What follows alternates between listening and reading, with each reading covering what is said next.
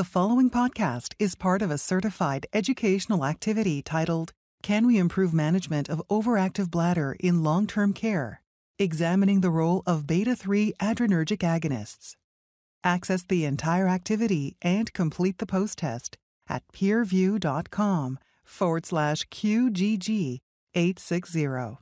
Downloadable slides and practice aids are also available. Hello, I'm Benjamin Brucker from NYU Langone Health in New York City. Welcome to this educational activity on overactive bladder management in long term care. Thanks for joining me today. We're going to be asking a question and hopefully going to be answering Can we improve management of overactive bladder in long term care? Examining the role of beta 3 adrenergic agonists. The goals of this activity are to recognize the scope of burdens that overactive bladder represents in long term care setting. We hope to understand why and how to screen patients for overactive bladder and distinguish overactive bladder from other urinary conditions. Finally, our hope is that we can implement individually appropriate overactive bladder management plans that are effective and safe for people who may have multiple health concerns. So, to begin, can we improve management in overactive bladder treatment for long term care? So, how do we define overactive bladder? Overactive bladder is actually just a clinical diagnosis. It's a clinical diagnosis that's characterized by the presence of bothersome urinary symptoms, with a hallmark symptom being urinary urgency. The International Continence Society defines urinary urgency as a sudden, compelling desire to pass urine which is difficult to defer. There are patients with overactive bladder that usually have urinary frequency and nocturia. Frequency is usually defined as seven or more voids a day, and nocturia is a urination that is preceded and then followed by sleep. In addition to frequency, urgency, and nocturia, there are patients that will have urinary urgency that results in incontinence. And this is sometimes called overactive bladder wet. Patients that just have the urgency and frequency symptoms without urgency urinary incontinence can be defined as overactive bladder dry. The reality of it is, this is probably the same physiology, and the distinction is useful for studies and for talking about patients. But if we take an overactive bladder dry patient and we avoid or prevent them from accessing a toilet, who knows whether they'll actually have a wetting episode? Certainly, there are some differences where women are a bit more likely to have overactive bladder wet than overactive bladder dry, but these conditions can affect both men and women. The other thing that's important when understanding overactive bladder is it's a clinical diagnosis, and there are some diagnoses that we usually need to exclude. So the first is urinary tract infection, and then we want to avoid any other obvious pathology, such as a neurogenic bladder or someone that has a significant advanced degree of prolapse. So, how common is overactive bladder? Prevalence estimate ranges from about 10% to 40% in women and somewhere between 7 and 27% in men. In talking with patients about overactive bladder, I usually give them the number that 1 in 6 men and women may have overactive bladder. So a very common condition depending on the definition, the population, and methodology, you can understand how the different prevalence and incidence will actually vary considerably. If we look at some of the larger epidemiologic studies, we can see in the Noble studies, the rates were fairly similar, about 16% in both men and women. The EpiLUTS study and the OAB poll study also show these numbers perhaps a little bit higher, depending on whether these overactive bladder symptoms or lower urinary tract symptoms are sometimes occurring or more often occurring. Looking further at overactive bladder and how common this condition is, we see the Noble study findings indicate that the overall prevalence is comparable in men and women. With men, however, it's often difficult to give the diagnosis because, as clinicians or healthcare providers, we know that there's a condition called BPH or an enlarged benign prostatic hypertrophy that can give similar symptoms it is important to distinguish the two, but I think too often we assume that men don't have overactive bladder, even though they really do, because we blame it on BPH.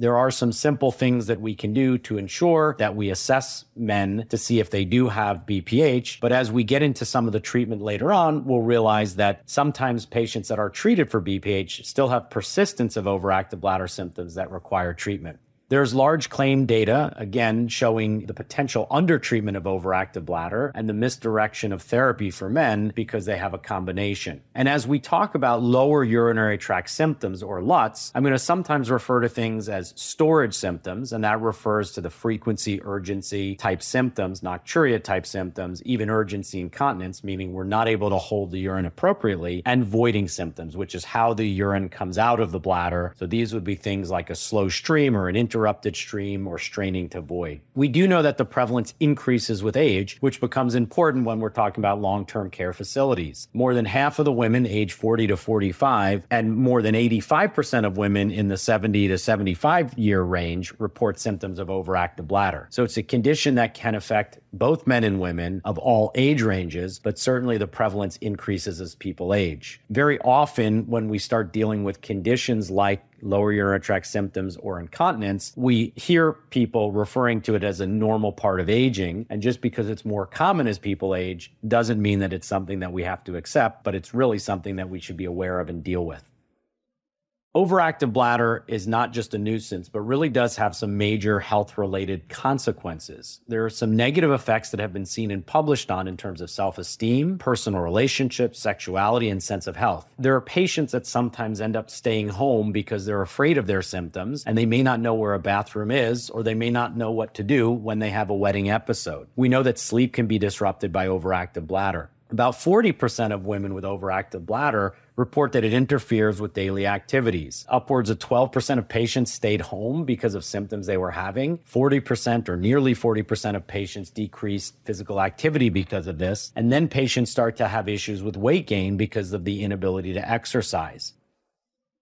In addition to the health related adverse outcomes that occur from overactive bladder, we know that overactive bladder has a substantial cost. Cost accelerates when overactive bladder is combined with comorbid conditions such as dementia, depression, type 2 diabetes, hypertension, and osteoporosis. A claims based study of over 100 thousand pairs of patients with chronic conditions with or without overactive bladder found that the patients with overactive bladder had a healthcare cost that was about two and a half times those similar patients without overactive bladder. The synergy of overactive bladder and comorbidities can add somewhere between 95 and close to $600 per patient per month to healthcare costs. That doesn't even include necessarily some of the other costs associated when we're dealing with it on a patient basis, but there are costs to needing more laundry, there are costs to needing pads, costs to cleaning, as well as the other health related costs down the road. Again, if there are things like skin breakdown or incontinence dermatitis, etc.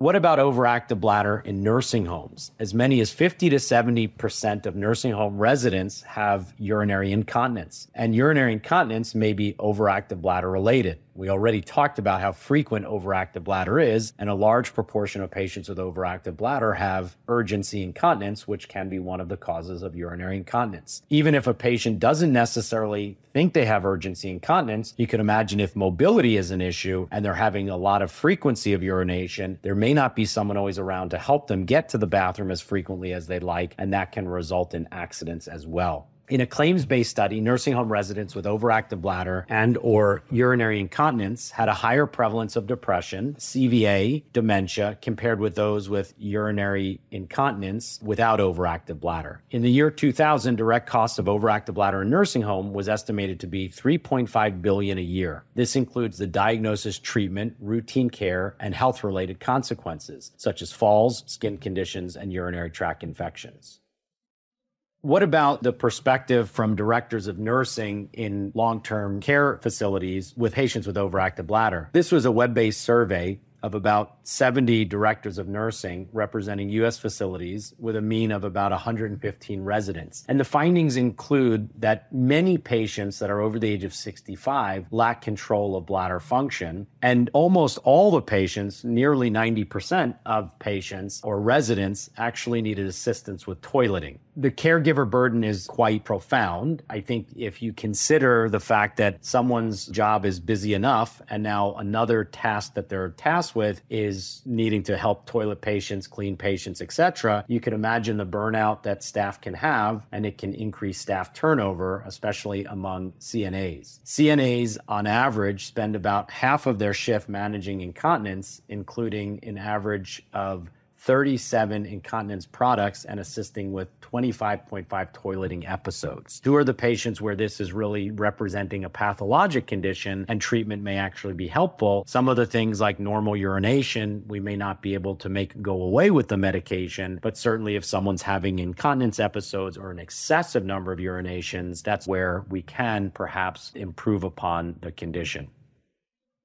If we look at falls that occur in long term care facilities, about 36% of falls that occur are related to toileting. We know that when there is a fall, there are going to be meetings that go on, documentation, changes in care. And so this really can be quite impactful, let alone things like fractures, etc. In addition, urinary tract infections may be more common in patients that are having incontinence. And if you think about a wet diaper, that looks quite similar to a petri dish. So if a patient's sitting in a wet diaper and they're getting recurrent urinary tract infections, one of the things as a urologist we look to do is say, hey, can we improve upon the incontinence? And pressure ulcers is another tremendously impactful consequence of incontinence in patients with lack of mobility. We know that it can be a CMS quality measure, but also can be costly to healthcare systems, costly to patients, and potentially even devastating. Monthly cost of incontinence products average upwards of $5,000 per facility, and this was rated relatively highly as a cost by directors of nursing.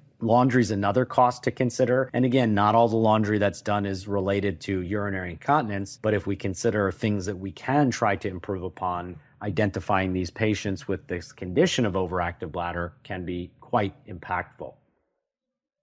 So, what are the opportunities to improve upon? I think the first thing that I want to impart is we have to recognize and then try to effectively address overactive bladder. And I think that this can not only improve quality of life for the patients, but they'll have better outcomes and satisfaction. As a result of identifying these patients and possibly treating these patients, we're going to reduce the risk of falls, we're going to reduce the skin irritation, urinary tract infections, etc. We know that the staff is quite burdened by incontinence and frequent toileting in terms of not only their the staff's well-being but also the time and cost. And I think that if we look to improve all aspects of long-term care facilities, our aim is really about the patient experience. We want to make sure that patient outcomes are ideal, the clinician experience and the cost of care. So, when it comes to urinary incontinence in long term care facilities, I think this is something that as a urologist, I'm very clearly passionate about, but it really does take the entire team in order to work through these problems. I think that there are people that may not necessarily have medical training that can identify patients that are having incontinence, leakage, or urgency, that strong, compelling desire to get to the bathroom. And then there are going to be healthcare providers that can look for and identify potential contributing factors to incontinence in general. And then as docs or clinicians, APPs, NPs, nurse practitioners, being familiar with some of the treatments and some of the things that we can actually do to improve upon patients, we can really have a tremendous positive impact. So, what about routine overactive bladder screening and timely diagnosis in long term care facilities? The next section, we're going to talk about how we can actually screen patients and then get them hopefully diagnosed appropriately. When we talk about the diagnosis of overactive bladder, I think for some it can be a little bit intimidating, those that don't know what overactive bladder is. But as we mentioned, this is a condition that is really quite easy to diagnose because it is something that is going to be a clinical diagnosis. There's not a special lab test or a special x ray test that's needed in order to identify overactive bladder. So, what do we need to diagnose overactive bladder according to the American Urologic Association and SUFU, a society that I'm a member of that really has a big focus on incontinence and the treatment of incontinence and bladder issues? The requirement is really a careful history. We're going to be asking questions, talking to patients or family members about their clinical scenario. A physical exam, fairly straightforward. There are going to be things that we find out on a primary care physical exam that may need to be addressed before we give the diagnosis of overactive bladder. And then there's a urine analysis. And those are really the basic tenets of the diagnosis. There are some additional testing that we often talk about, like ensuring the bladder is emptying, because we don't want to be fooled by an overflow incontinence situation where a patient is actually having incontinence. We're not sure why they're having incontinence, and it turns out it's because the bladder is not emptying. So, again, overactive bladder is a storage symptom. It's not necessarily an issue with bladder emptying or the actual act of urination. Why do we do the physical exam? We're looking for things like edema or massive swelling in the legs. That's going to contribute possibly to frequent urination. As primary care providers, you may be looking for signs of heart failure, maybe assessing for things like diabetes. So I don't want you to think that every patient that has frequent urination has overactive bladder. It's a little easier for me as a urologist to make the diagnosis because primary care geriatricians have made the initial assessment, but I don't think a lot of special training is needed after the basic things have been ruled out. And and the urine analysis, we're looking and trying to make sure that there's not a urinary tract infection and certainly want to make sure that there's no signs of, of blood in the urine that may be more indicative of an oncologic process, something like bladder cancer. So, in terms of the history, let's delve a little deeper. We want to ask about storage symptoms and bladder emptying. A sense of urgency can be subjective. Ask patients if they have trouble getting to the toilet in time. I think what we need to do sometimes in talking with patients, especially older patients or patients with mobility issues, is we need to assume that they have adequate mobility. So, if a patient is not able to get to the toilet based on a lower extremity weakness, that's not going to necessarily mean that they're having urgency or incontinence because of a bladder issue. But what often do to patients is they'll say, look, let's assume that you can get up and go to the toilet as quickly as you'd like. Do you think you'd be able to actually toilet successfully? Or does the urge come on so suddenly that you can't make it to the bathroom in time? And that's how I'll try to assess whether it is urgency or mobility, because just if someone's having a mobility issue doesn't mean they may not also have an overactive bladder. And in fact, the impact may be more profound. We talk about fluid intake when we're taking a history. How much are they drinking? Are they drinking caffeine? We know things like alcohol, carbonation are all going to be contributors to frequent urination and potentially be more irritating. And again, I don't think that if you have five cups of coffee, that necessarily means that you're going to have urinary incontinence. But if you cut the five cups of coffee back down to maybe one cup of coffee, and now the urgency, frequency, and leakage are better, that's one of the ways that we can actually treat the overactive bladder. But there are patients that have overactive bladder that drink caffeine and then they reduce the caffeine, they still have overactive bladder. I'm always asked about, well, what about decaf? Decaf, I think, is usually better than caffeine, but if you have enough decaf, there may be irritation that occurs. And there was one study that I'll often quote to patients about 150 milligrams of caffeine is what we use as a threshold, so that one cup of coffee probably gets you pretty close to that threshold. You can't stop caffeine or carbonation cold turkey, so this is something we usually work with patients to do gradually over time. Are there certain activities that patients are not doing because of their overactive bladder? I think it's also important to sometimes assess how the overactive bladder is affecting them. Maybe they're not going to groups or they're not leaving their room because they're concerned about incontinence and leakage. And certainly while this is being evaluated, I think probably in long-term care facilities, maybe better than in our offices, we'll talk to patients about protective undergarments and things that they can do to help utilize and to temporize this while we're trying to get an appropriate appropriate diagnosis and then ultimately treat. In addition to talking to patients and looking for signs of incontinence, smells of incontinence, and maybe other health related issues that might relate to incontinence or overactive bladder, there are some validated screening tools. And we use these in lots of populations. There's an overactive bladder questionnaire designed for the use in clinical studies. And this is an eight item questionnaire look, it's fairly straightforward when you look. We have are you urinating frequently during daytime hours, uncomfortable urge to urinate, little or no warning, loss of urine, etc. But if we boil it down and we say, look, I, I don't necessarily have the time to ask eight questions or 16 or 64 questions. If we ask some simple questions about frequent urination during the daytime, urgency or needing to urinate with little or no warning, and any urine loss with a strong desire to urinate, that can help focus us on the diagnosis of overactive bladder.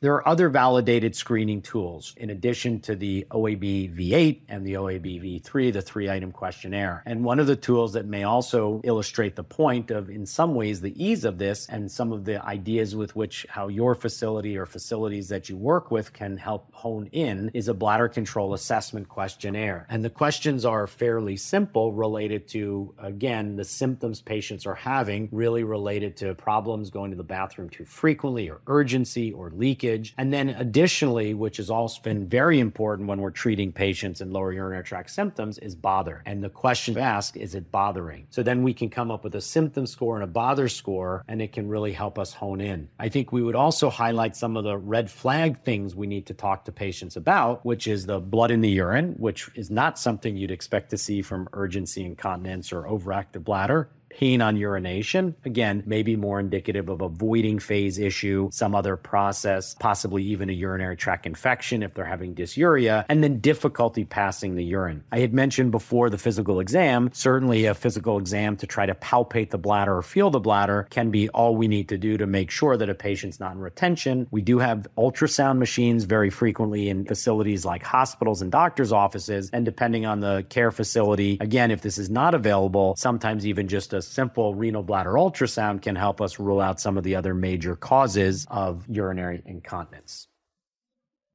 in addition to the symptoms the patient's having and how it's affecting them, we do want to make sure that we review other medications and comorbidities that may contribute to incontinence and bladder function. So, for example, there are medications like diuretics that people utilize that increase urine production. When you increase urine production, there's going to be a chance that the bladder is more irritable and perhaps leaks and frequent urination is going to be greater. There are medications that are alpha adrenergic agonists that might might increase sphincter tone. There are other medications that might decrease sphincter tone. There are ACE inhibitors that are sometimes contributing to things like a chronic cough. And not all leakage is necessarily overactive bladder. There are some patients that have leakage related to stress incontinence. And so the coughing may be something that if we can improve upon, their stress incontinence or the leakage with coughing can improve. There are some people whose overactive bladder spasms are triggered by things like coughing. And so getting a cough under control from a medication would be something that you could actually assess. There are other medications, narcotic medications, and other sedating medications that can affect bladder contractility. Unfortunately, issues with bladder contractility do get more common as patients get older. And so, if we take a patient with an underactive bladder and then we add things like certain antidepressants or calcium channel blockers, now all of a sudden the bladder contractility decreases. What does that mean for us? That means that their bladders are not emptying as well, and that's going to give other urinary symptoms. There are going to be medications that people take that also can contribute to frequent urination. Things like some of the new diabetic medications really quite clearly state that because the sugar is going to be passing in the urine, frequent urination may be more common. There are a lot of comorbid conditions that associate with overactive bladder. And as a clinician, we want to be aware whether patients have these conditions as it may be contributing negatively to their urinary symptoms. A patient with a neurologic condition such as Parkinson's disease may actually have urinary urgency, urgency incontinence. Though we'd call that condition a neurogenic overactive bladder, really the signs and symptoms are quite similar. And sometimes by being able to identify these other conditions, it may hone us into where we need to focus. There are other general medical conditions such as diabetes or heart failure sleep apnea that can contribute to frequent urination at nighttime that should all be assessed as well. Dementia can be a tricky one, lots of reasons for dementia, but it's not uncommon for us to consider treating patients along the overactive bladder pathway or different therapies for overactive bladder if they have dementia and they also have urinary frequency, urgency, incontinence, may be a little bit more challenging to treat because of some of the difficulty in patients knowing when to toilet, how to appropriately toilet, or to care for themselves in general. But nevertheless, It's something that in long term care facilities is actually quite prevalent and can really associate with some of the urinary symptoms we're talking about. The physical examination should include an abdominal examination and a genital urinary examination with rectal exam. And we really want to assess for things like lower extremity edema. Rectal exam is useful to rule out things like fecal impaction or significant constipation. And the abdominal and genital exam might tip us off to something like retention episode or other issues with abdominal distension that would need to be assessed for. The urine analysis is useful to rule out urinary tract infection and hematuria. There are some additional steps that some patients may need in order to validate the diagnosis. And really, again, sometimes this is a diagnosis where we're needing to exclude other conditions. So, for example, a positive urine analysis should lead us to actually send a urine culture, or if a patient's having considerable dysuria or burning with urination, we may want to actually send a culture off. Post void residual, I think in patients that have a suspicion for incomplete bladder emptying, either because of voiding phases, uh, voiding phase abnormality, abnormality, or they have really obstructive symptoms, history of anti incontinence surgeries, prostatic surgeries, or other neurologic conditions that are known to affect how the bladder empties. Post void residuals can be done either with a small catheter to drain the bladder, a bladder scanner, sometimes with a physical exam, and very often when those things are not available, even getting something like a routine ultrasound, both pre and post void, can be quite useful. Bladder diaries I find very onerous to patients to fill out, but very helpful in those that are willing and able able. In some ways, I think anyone that's dealing with issues with frequent urination and incontinence should really do an intake assessment to know what they're drinking, how they're drinking, and then ultimately wanting to know how they're urinating when they're urinating. May not be as important for every patient to do, but I think sometimes we can screen and identify patients that might actually benefit from conservative things like diet modification. It's also useful to educate patients. And in most of the clinical trials that we do for overactive bladder drugs, even just doing the diary alone has a therapeutic benefit. Obviously, it takes a willing party and someone that's cognitively able to do this, but it can be useful. And some patients that are in a little bit more of an environment where they can be prompted and reminded may benefit tremendously. So, what's the differential diagnosis? We do know that there are lots of conditions that contribute to frequency of urination and incontinence, but there are some other things that we look for uh, nocturnal polyuria and overproduction of urine at nighttime, polydipsia, meaning people drinking too much, diabetes, as I had mentioned, but really diabetes insipidus, where we're really not concentrating urine appropriately, so we're making a lot of urine because of that. Urinary tract infections, conditions that are less common in an older long term care facility population, like like interstitial cystitis. We talked about urinary retention and then something like genital urinary symptoms of menopause, which used to be referred to as atrophic vaginitis. And some of these things can contribute and actually treatment of some of these conditions might actually have a big positive impact. The American Urogynecologic Society, when we're dealing with issues with incontinence, uses a mnemonic that I find helpful called diapers. And it's really looking for some of the things that can contribute to incontinence. This little checklist you can go through, we talk about delirium, infections, atrophic vaginitis, pharmaceuticals? Are there drugs that are contributing negatively? Psychological issues, again, some of the cognitive things that we talk about as well. Excessive urine output, maybe because of medications or other conditions, reduced mobility, and then stool impaction. And I can't emphasize enough how important a regular bowel regimen and regular bowel movements are, not only to reduce the burden of fecal incontinence and constipation, but also because the bowel and the bladder are so closely related. So, the initial workup of the uncomplicated patient, we don't necessarily need to have a patient have a urodynamic or cystoscopy or a renal bladder ultrasound. So, again, if a patient's seeing me or I'm seeing a patient in a long term care center, I don't need to do urodynamics to make the diagnosis. And I think many years ago, a lot of care providers were apprehensive to treat it because they were not doing these things. If you have a patient that has a considerable history of prostate issues and issues related to urination, it's not to say urodynamics can't be done. But a complicated patient or a refractory patient, meaning someone where we've done some diet modification or maybe even used medication and they're not getting better, that's when we can add additional tests. And things like cystoscopy and urodynamics can be useful. I'd now like to talk about safe and efficacious treatment of overactive bladder in elderly patients with beta 3 adrenergic agonists.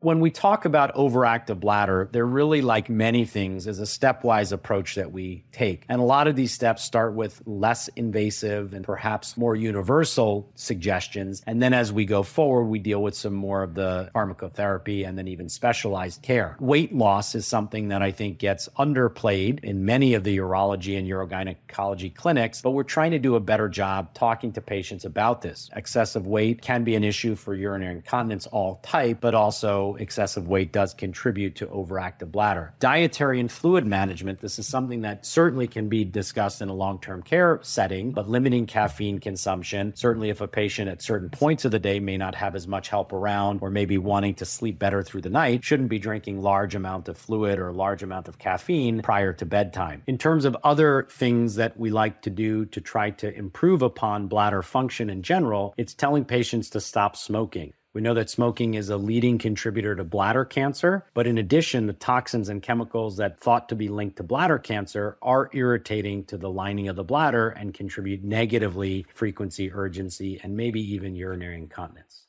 I had mentioned before bowel and bowel movements, fecal impaction and constipation are something that we really try to avoid. We know that timed voiding can be quite effective and setting an alarm or setting a clock or having a reminder to urinate maybe before that strong, compelling desire or urgency comes so patients can empty their bladder when it's good for them. Bladder training is something else that we talk a lot about in terms of the conservative or behavioral therapies. And what bladder training is, is teaching patients to identify the urgency and trying to suppress. This could include include things like tightening pelvic floor muscles, something called a quick flick, where we can tighten pelvic floor muscles a few times rapidly and that urgency may die down. We also know that there are things like distraction that can be used and deep breathing type exercises. So if a patient feels an urge and they know that they're not quite quick enough to get to the bathroom, sometimes doing the Kegel exercises and trying to distract themselves or think and concentrate on something can actually prevent a leakage episode. Pelvic floor muscle training is something that's also used, and sometimes we use it with biofeedback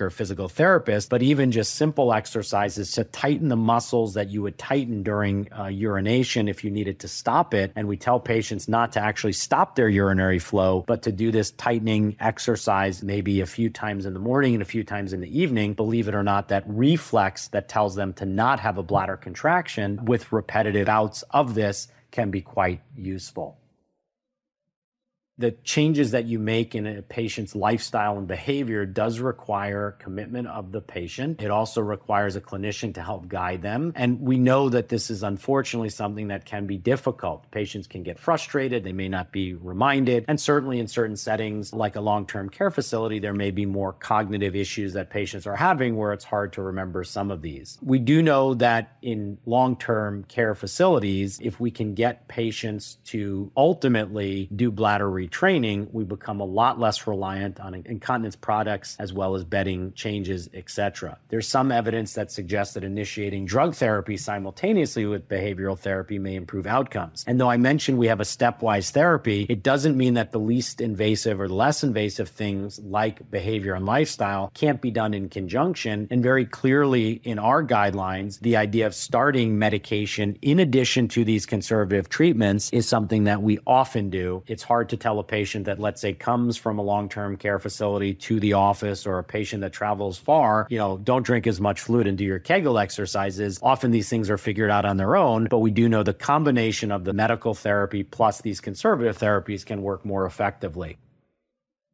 we know that after the first conservative therapies and behavioral therapies, the second line therapy is pharmacotherapy, but not necessarily have to fail step one to get to step two. The goal of therapy is to really reduce the uncontrolled bladder contraction or the spasm that occurs in overactive bladder so that the incontinence can be less. We also know that the therapies reduce things like urgency and frequency, which are some of those things that can be quite bothersome to patients and have a negative impact. Overactive bladder pathophysiology physiology is not necessarily fully understood. We have an idea as to why, but there may be multiple theories or multiple actual causes for detrusor overactivity. In general, however, I think the condition, if we consider that easy definition, again, urgency, frequency, nighttime urination, and urgency incontinence, once we rule things out, maybe the physiology or the underlying pathophysiology may not matter as much because our therapies are similar. And if I'm giving a talk about treatment of incontinence from overactive bladder in patients with neurologic conditions, the discussion is going to be very similar in terms of the tools and therapies that we use. When we talk about pharmacotherapy, I do think it's important to realize how the bladder works, how the bladder functions, and it's an interaction between the central and peripheral nervous system. But what's important to remember in terms of the autonomic nervous system, or the nerves that we really don't have control over consciously, are both parasympathetic and sympathetic nerves ultimately affect the bladder and contractility and relaxation. Anticholinergic medications, which have often been the mainstay in the past therapy work by blocking the acetylcholine interacting with the muscarinic receptor in the bladder. A little bit more detail than you might need, but I think when we start talking about some of the pharmacotherapies, laying that foundation will be useful. What the muscarinic receptor does is when you stimulate it, it causes the bladder to contract. So when we block the cholinergic or acetylcholine from stimulating muscarinic receptors, we're blocking a contraction of the bladder. On the other hand, there are beta 3 receptors, and beta 3 receptors have a role to relax the bladder by making the bladder larger and accommodate more urine, improving the storage phase. When we talk about stimulating the beta 3 receptor, we're essentially functionally making the bladder bigger. When we talk about medications, beta 3 adrenergic receptor agonists, we're stimulating that relaxation, but not having an impact on how the bladder contracts and how the bladder empties. We know that there are alpha receptors also in the urethra urethra, probably a little bit more prevalent in men, but this is the alpha blockers that we use, medications that are used to facilitate bladder emptying. Again, not a lot of data in women, but certainly in some receptors do exist, and sometimes they can be used, again, a little less common. So we know that the parasympathetic and sympathetic nervous system both innervate the bladder. And if we were looking at therapies that are going to be in some ways a little less deleterious to normal bladder function, facilitating relaxation may be better than blocking contraction of the bladder bladder. As we talk about the two major classes, we have the antimuscarinic medications, which block the M2 and M3 receptors in the detrusor muscle. And there are a lot of products that are available, oral and transdermal formulations. And then the beta 3 adrenergic agonists activate the beta 3 receptor in the detrusor smooth muscle. Some of the things that we'll also talk a little bit about are the off target effects of these receptors. If we think about side effects of medications, we need to consider where else are muscarinic receptors Unfortunately, there are muscarinic receptors in the brain, in the eye, in salivary glands, and in bowel, and that's where some of the potential side effects may come. Beta adrenergic receptors do exist in the heart and lungs, but again, thankfully, the beta 3 receptor we're talking about is really found in a very high prevalence only in the bladder, and a lot of our beta 3 agonists are really quite selective for the stimulation of that bladder receptor with a lot less of the beta 1 and beta 2 off site stimulation stimulation. Let's talk a little bit more about antimuscarinics. There are multiple choices for antimuscarinics, and the medications include things like darifenacin, fesoterodine, oxybutynin, solifenacin, tolterodine, trospium, and they are going to actually bind multiple sites. As I mentioned, the side effects of these medications are probably due to the stimulation or the blockade of acetylcholine on the other muscarinic receptors throughout the body. So patients get dry eyes, they get constipation. Sometimes it can result in issues related to dry mouth and even cognitive impairment impairment. Certainly, in a long term care facility or geriatric patients, I get quite concerned about using a medication that has been now at least somewhat associated with cognitive impairment and perhaps increased incidence of things like dementia. If you're going to use an anticholinergic, extended release are probably better, and transdermal formulations are probably better with less side effects and dry mouth. And there are some molecules that may be particularly troublesome in terms of the cognitive story, things like oxybutynin, which are the smallest and most easily passing across the blood brain barrier. But unfortunately, these are the medications that end up being most commonly prescribed, even by urologists, because they end up being the least expensive. We need to really start start taking a bigger picture look and realizing, hey, even though it's less expensive, if the patient's cognitive function declines or they get constipation or they start to have other issues, that in fact it may actually be in the long run more costly for healthcare facilities and healthcare in general.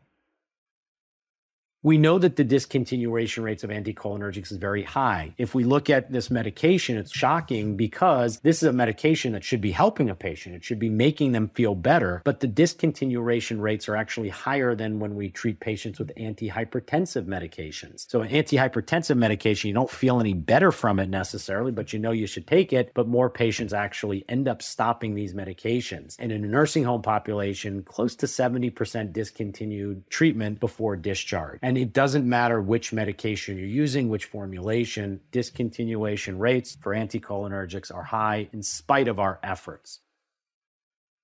We do know that there are some limitations in the use of anticholinergic. For example, patients with narrow angle glaucoma, it's really a contraindication, supraventricular tachycardia, because of some of the issues with potential for cardiac effects of antimuscarinic, and people that have issues with gastric emptying, because just the same way it causes the bladder to not be able to squeeze, similar effect can be had on the GI tract and motility.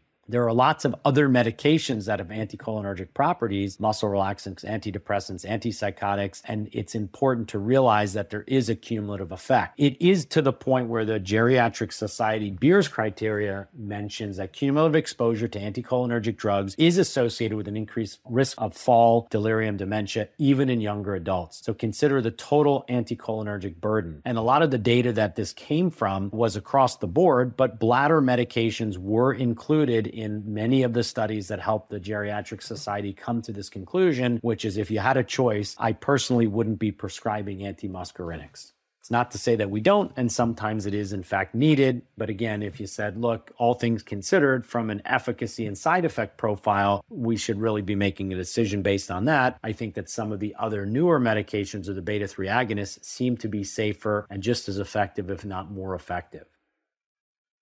There are multiple studies that have actually found evidence of anticholinergic burden and the potential ill effects on cognitive impairment in patients. I do think if you consider, for example, the patients that are over the age of 65, this is really maybe a more at risk group. And if we look at Medicare claims data and prescriptions filled for overactive bladder, unfortunately, we really haven't moved the needle all that much, so there's lots of room for improvement. In 2013, anticholinergic represented 98% of the 30 day refills for overactive bladder prescriptions. And several years later, in 2019, anticholinergics still comprise the majority of prescriptions in this cohort. So we do know that there's an increase in the number of beta 3 agonists that are prescribed, but I think that we really have quite a bit more room to improve. And if we said to a panel of expert urologists, if you had a choice of which medication to prescribe in an over 65 year old patient, maybe even a long term care facility, based on some of the data about the potential side effects, cognitive issues, I think most of those experts, if not all of those experts, I'd go out on a limb, would say that beta 3 agonists are really more appropriate in this age range and patient population. We know it's also particularly troublesome in patients that do have already cognitive issues and patients that are already taking multiple medications that can affect cognition and contribute to cholinergic burden.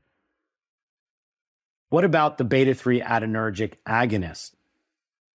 If we consider the fact that the side effects of the medications, the anticholinergic medications, are really because of the stimulation of the M receptors. We're now dealing with a totally different class. And mirabegron was actually the first approved beta 3 adrenergic agonist, and it was improved in 2012. Tolerability was proven in multiple studies, phase three and phase four. And what it did was it decreased frequency, decreased significantly and meaningful incontinence episodes, and improvement in quality quality of life scores, something that we look at very frequently. In addition to the urinary endpoints, we want to see that quality of life improves. The medication is prescribed in a dose escalation. There's a 25 milligram dose and a 50 milligram tablet. And there is a warning on mirabegron that it's associated with elevation in blood pressure. And it does suggest in the package insert that the periodic blood pressure checks are done. We should not use this medication in patients with severe uncontrolled hypertension. These are things that, again, we may choose to listen to or not listen to. And certainly any drug, again, can be used safely. And it's not to say that every patient that takes mirabegron has an uncontrolled hypertensive issue. But nevertheless, I think that when you have a warning like this, we do see patients have concerns. And it certainly gives clinicians pause to say, gosh, is this really a drug that's better or safer? Or am I just really deciding between the lesser of two evils? Am I trading a cognitive issue now for a hypertensive issue? Again, can be used safely, relatively safe, but FDA warning does talk about the hypertension and does talk about blood pressure checks periodically. The other thing we talk about is the metabolism of mirabegron, and this is a CYP2D6 inhibitor. We know that patients with overactive bladder are sometimes upwards of 12 medications, and many of these medications, I think the number is close to 80% of these medications, have drug metabolism in this liver enzyme CYP2D6. In general, mirabegron most common adverse adverse events are going to be hypertension, nasopharyngitis, UTI, and headache. I had showed you a slide about the discontinuation rates of anticholinergic medications. And I'd love to tell you that mirabegron was perfect and patients didn't stop the medication, but patients do stop mirabegron. Thankfully, it's less than anticholinergics. But what also factors into whether people stay on medications, don't stay on medications, is how they're going to respond. And this was actually a post hoc analysis from clinical trial looking at can we predict individual treatment response to mirabegron. I think it is important that we set realistic expectations. Overactive bladder is not a curable condition, and it doesn't mean that everything is going to go away. But we can realize that based on this data, better response is seen in patients that have more urgency episodes at baseline, that had mixed stress and urgency incontinence, and patients that had more urgency episodes per day. Lower response rate was seen with patients that had prior use of multiple overactive bladder medications, a higher BMI, and a duration of overactive bladder greater than a year. Also, Additionally, if they had concomitant use of BPH medication or baseline incontinence, they had a lower response rate. And I don't think any of these are really surprising. Very often, patients that have been tried on numerous medications are patients that didn't get better with medications, so they're patients that may not do well with mirabegron. This is not a cure all per se, but it is a medication that can be used. It's not going to necessarily work better than another drug, but perhaps the side effect profile and the other factors that make us decide one medication from the other may be more more favorable. So we have mirabegron approved, as I mentioned, in 2012, and then vibegron is the second beta 3 agonist to market, FDA approved in 2020. And it was with a lot of excitement that we were looking at the EMPOWUR trial because we wanted to see in the second drug in this class, was it quite similar or was it very different? The first thing that I would actually highlight is the dose administration. This is a drug that only requires one dose, 75 milligram tablet. The drug came to market and the drug is actually crushable. So the drug can be crushed crushed up and given with applesauce, which is another thing that was quite interesting and I think exciting, especially for those of us that treat patients that may have other chronic conditions that affect their ability to take pills, etc. This drug did meet its statistical significant improvement in urinary frequency, but they also looked at the endpoint of urgency and additionally urgency incontinence episodes, which was all I think very in some ways expected. I think what was actually a little bit less expected was the relative lack of other other warnings for this drug and highlighting that this drug does not have a blood pressure warning, does not mention anything about dose escalation or dose titration, and doesn't really say anything about uncontrolled hypertension. The other thing that actually I think probably does help set Vibegron apart from Mirabegron, just a tale of the tapes, is that this drug is not induce or inhibit CYP2D6. And we had talked about liver enzymes and how important they are to try to predict drug drug interactions or medications being more higher levels or lower levels. And the fact is, Vibegron does not have that mentioned. We know that patients with the drug did improve improvement in quality of life as well as sleep and symptom bother. And again, not that this was a study that was powered for separation from tolterodine, but tolterodine was the active control in the EMPOWUR trial and then the extension trial. And it does actually, at least empirically, look like the drug outperformed tolterodine. Certainly, again, tolterodine there to see, hey, what are the side effects? And we can talk about that, but side effects, obviously, with Vibegron and beta 3 were much less and therefore more tolerability than a medication that had been traditionally prescribed an anticholinergic. We have now ongoing recruitment for a phase four trial, an open label prospective study to assess the post treatment satisfaction, quality of life, and healthcare resource utilization. What we're looking at now is patients that have been previously treated with anticholinergics, mirabegron, or combination therapy, and now treating them with vibegron. And what we're looking at is to see mean improvement in satisfaction, assessment, and improvement in overactive bladder score. And then we'll look at some secondary endpoints. The exploratory endpoints are going to be about adherence and persistence. And I know that as a study site, we actually just got word that we're close to being done with enrollment. So I would imagine we'll have some more data for you about how Vibegron really works in the real world. We talked about cardiovascular risks before. Anticholinergics are known to prolong QT segment and can elevate heart rate. And that's something that gives you some pause in patients that may have a higher incidence of issues related to cardiac problems and other drugs that may do this as well. We know that beta 3 adrenergic receptors are express, expressed in the detrusor smooth muscle and expressed in cardiac tissue. And that's where there was a concern about potential issues off site for beta 3 agonists in general. Mirabegron Is associated with elevation in heart rate. Again, clinically, we may not see it all that much, but these are big populations treated and these little changes may be impactful. But in the EMPOWUR trial, Vibegron demonstrated hypertension rates that were similar to placebo, and there were no heart rate concerns because of the issues with blood pressure in the first beta 3 agonist to market with mirabegron, I think when we saw the results for Vibegron and in the pivotal trial did not see any blood pressure questions, we were all very excited. But let's look a little deeper. And I think we're really quite enthusiastic about Vibegron because we have more data and there was an ambulatory blood pressure study looking at over 200 patients that were randomized to Vibegron or placebo. Close to 40% of the treatment group, meaning the Vibegron group, actually had pre existing hypertension, and that number was only 30% in the placebo group. What this means is when we go into the trial, we're a little bit nervous that the treatment group or the Vibegron group might actually have worsening hypertension. Primary endpoint was going to be change from baseline in mean daytime ambulatory blood pressure systolic. Secondary endpoints were looked at as well. But in conclusion, there was no statistically significant or clinically relevant effect on blood pressure or heart rate in Vibegron versus placebo, regardless of the baseline hypertension status.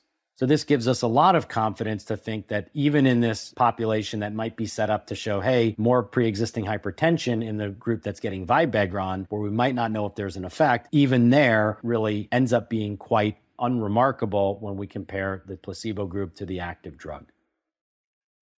The question's always asked about head to head comparisons, and we don't necessarily always have great head to head data. But I do want to share with you a prospective randomized crossover study in 80 patients with overactive bladder, treatment naive, women over the age of 50, to compare the efficacy and safety of these two drugs, mirabegron and vibegron. About 40 patients used mirabegron 50 for eight weeks. Again, that's the higher dose of the mirabegron, followed by vibegron 50 for eight weeks. And then then 41 patients used the drug in the opposite order. We looked at baseline, eight week, and 12 week overactive bladder scores, frequency volume chart. And the result of the safety and efficacy parameters was actually fairly similar. But it did turn out when you ask patients their preference, 26% of patients actually chose mirabegron, and about 58% of patients showed vibegron, with 16% really not having any preference. So again, I don't have a efficacy or safety parameter specifically in this study, but certainly patient satisfaction is something as a urologist who treats lower urinary tract symptoms is very important, and it does give you at least a little bit of head-to-head data. Again, just take it for what it's worth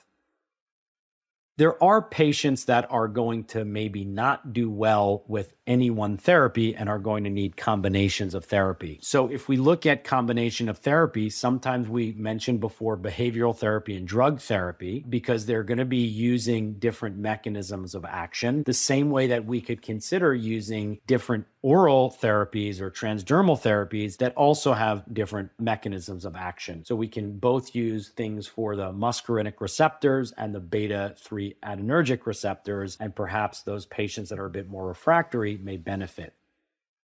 In fact, in 2019, SUFU and AUA guideline states that clinicians may consider a combination with antimuscarinics and beta 3 agonists for patients refractory to monotherapy with either. So I know that a lot of folks that are overactive bladder enthusiasts like myself, if we're going down the medication pathway, we'll start with the beta 3 receptor agonist. And then if a patient is not at their goal, or we think we can get them better, we'll then add another therapy with an anticholinergic. Trial evidence supports improved efficacy of certain drug combinations over monotherapy with either drug with no significant safety concerns. Let's look a little deeper at the data behind this combination therapy. There are a couple of studies that actually we'll look at. And if you're a prescriber, you want to make sure that there's not going to be any safety concerns. And I also want to know what therapies I should ultimately use. Drawing your attention to this study, which is looking at solifenacin and mirabegron versus solifenacin alone, what you'll see is solifenacin 5 milligrams does underperform solifenacin 10 milligrams But if we look at the combination of therapy, we can see that it actually outperforms the high solifenacin treatment group. And so a lot of the times when I'm adding medications, if we think back to the idea of trying to reduce the cholinergic burden, if I can use a beta 3 agonist and then add a low dose of the solifenacin, that's really my preferred method of trying to reduce the symptoms of overactive bladder. If we look at safety data from this trial, you can see that there's really not anything that we see that stands out in the combination group that you'd expect all that different than just either drug taking them together. So, certainly, there are things like, again, dry mouth that are going to likely be driven by the cholinergic medication. And if you look at the five milligram dose in combination of dry mouth and the five milligram in the combination, you can see that the rates are fairly similar. When we start to go up to the high dose of solifenacin and anticholinergic, that's when we start to really get a high rate of dry mouth. And I think that's pretty similar throughout.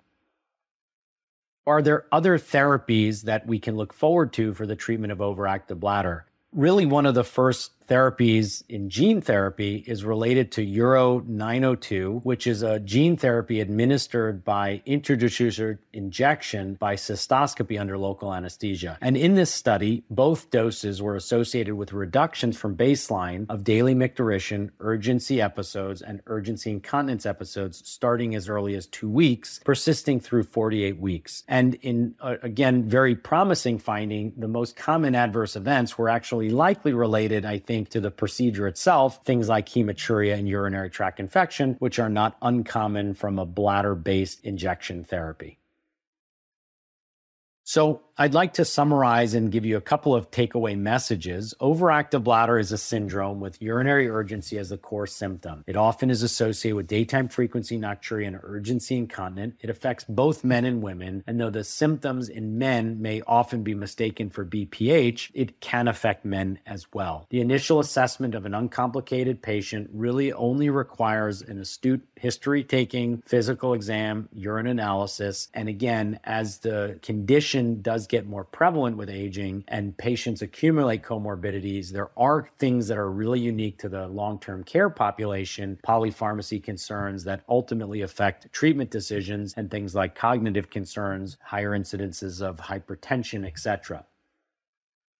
Beta 3 adrenergic agonist receptors are really the newest class of overactive bladder medications. And I think that the efficacy is there without some of the drawbacks or side effects of what we had traditionally used antimuscarinics. And certainly there may be some difference that help you distinguish between the two different agents within the beta 3 agonist. Very clearly, beta 3 seems to be a little bit better in terms of persistence, adherence, and avoiding adverse effects overall. And then within the beta 3 category, there are some little differences between mirabegron and vibegron, and we talked about some of those. Hopefully, you learned a little bit or a lot about overactive bladder, inspired you to start screening patients more effectively, or if you're screening patients, really dive a little deeper into the bother that this condition can have. Start asking the questions that are tough to answer, which is how is this condition maybe negatively infecting patients and also affecting costs and cost of healthcare? And how can we more effectively take care of patients in a safe manner as possible? Thank you for participating in this educational activity. I hope you find it useful in your your practice.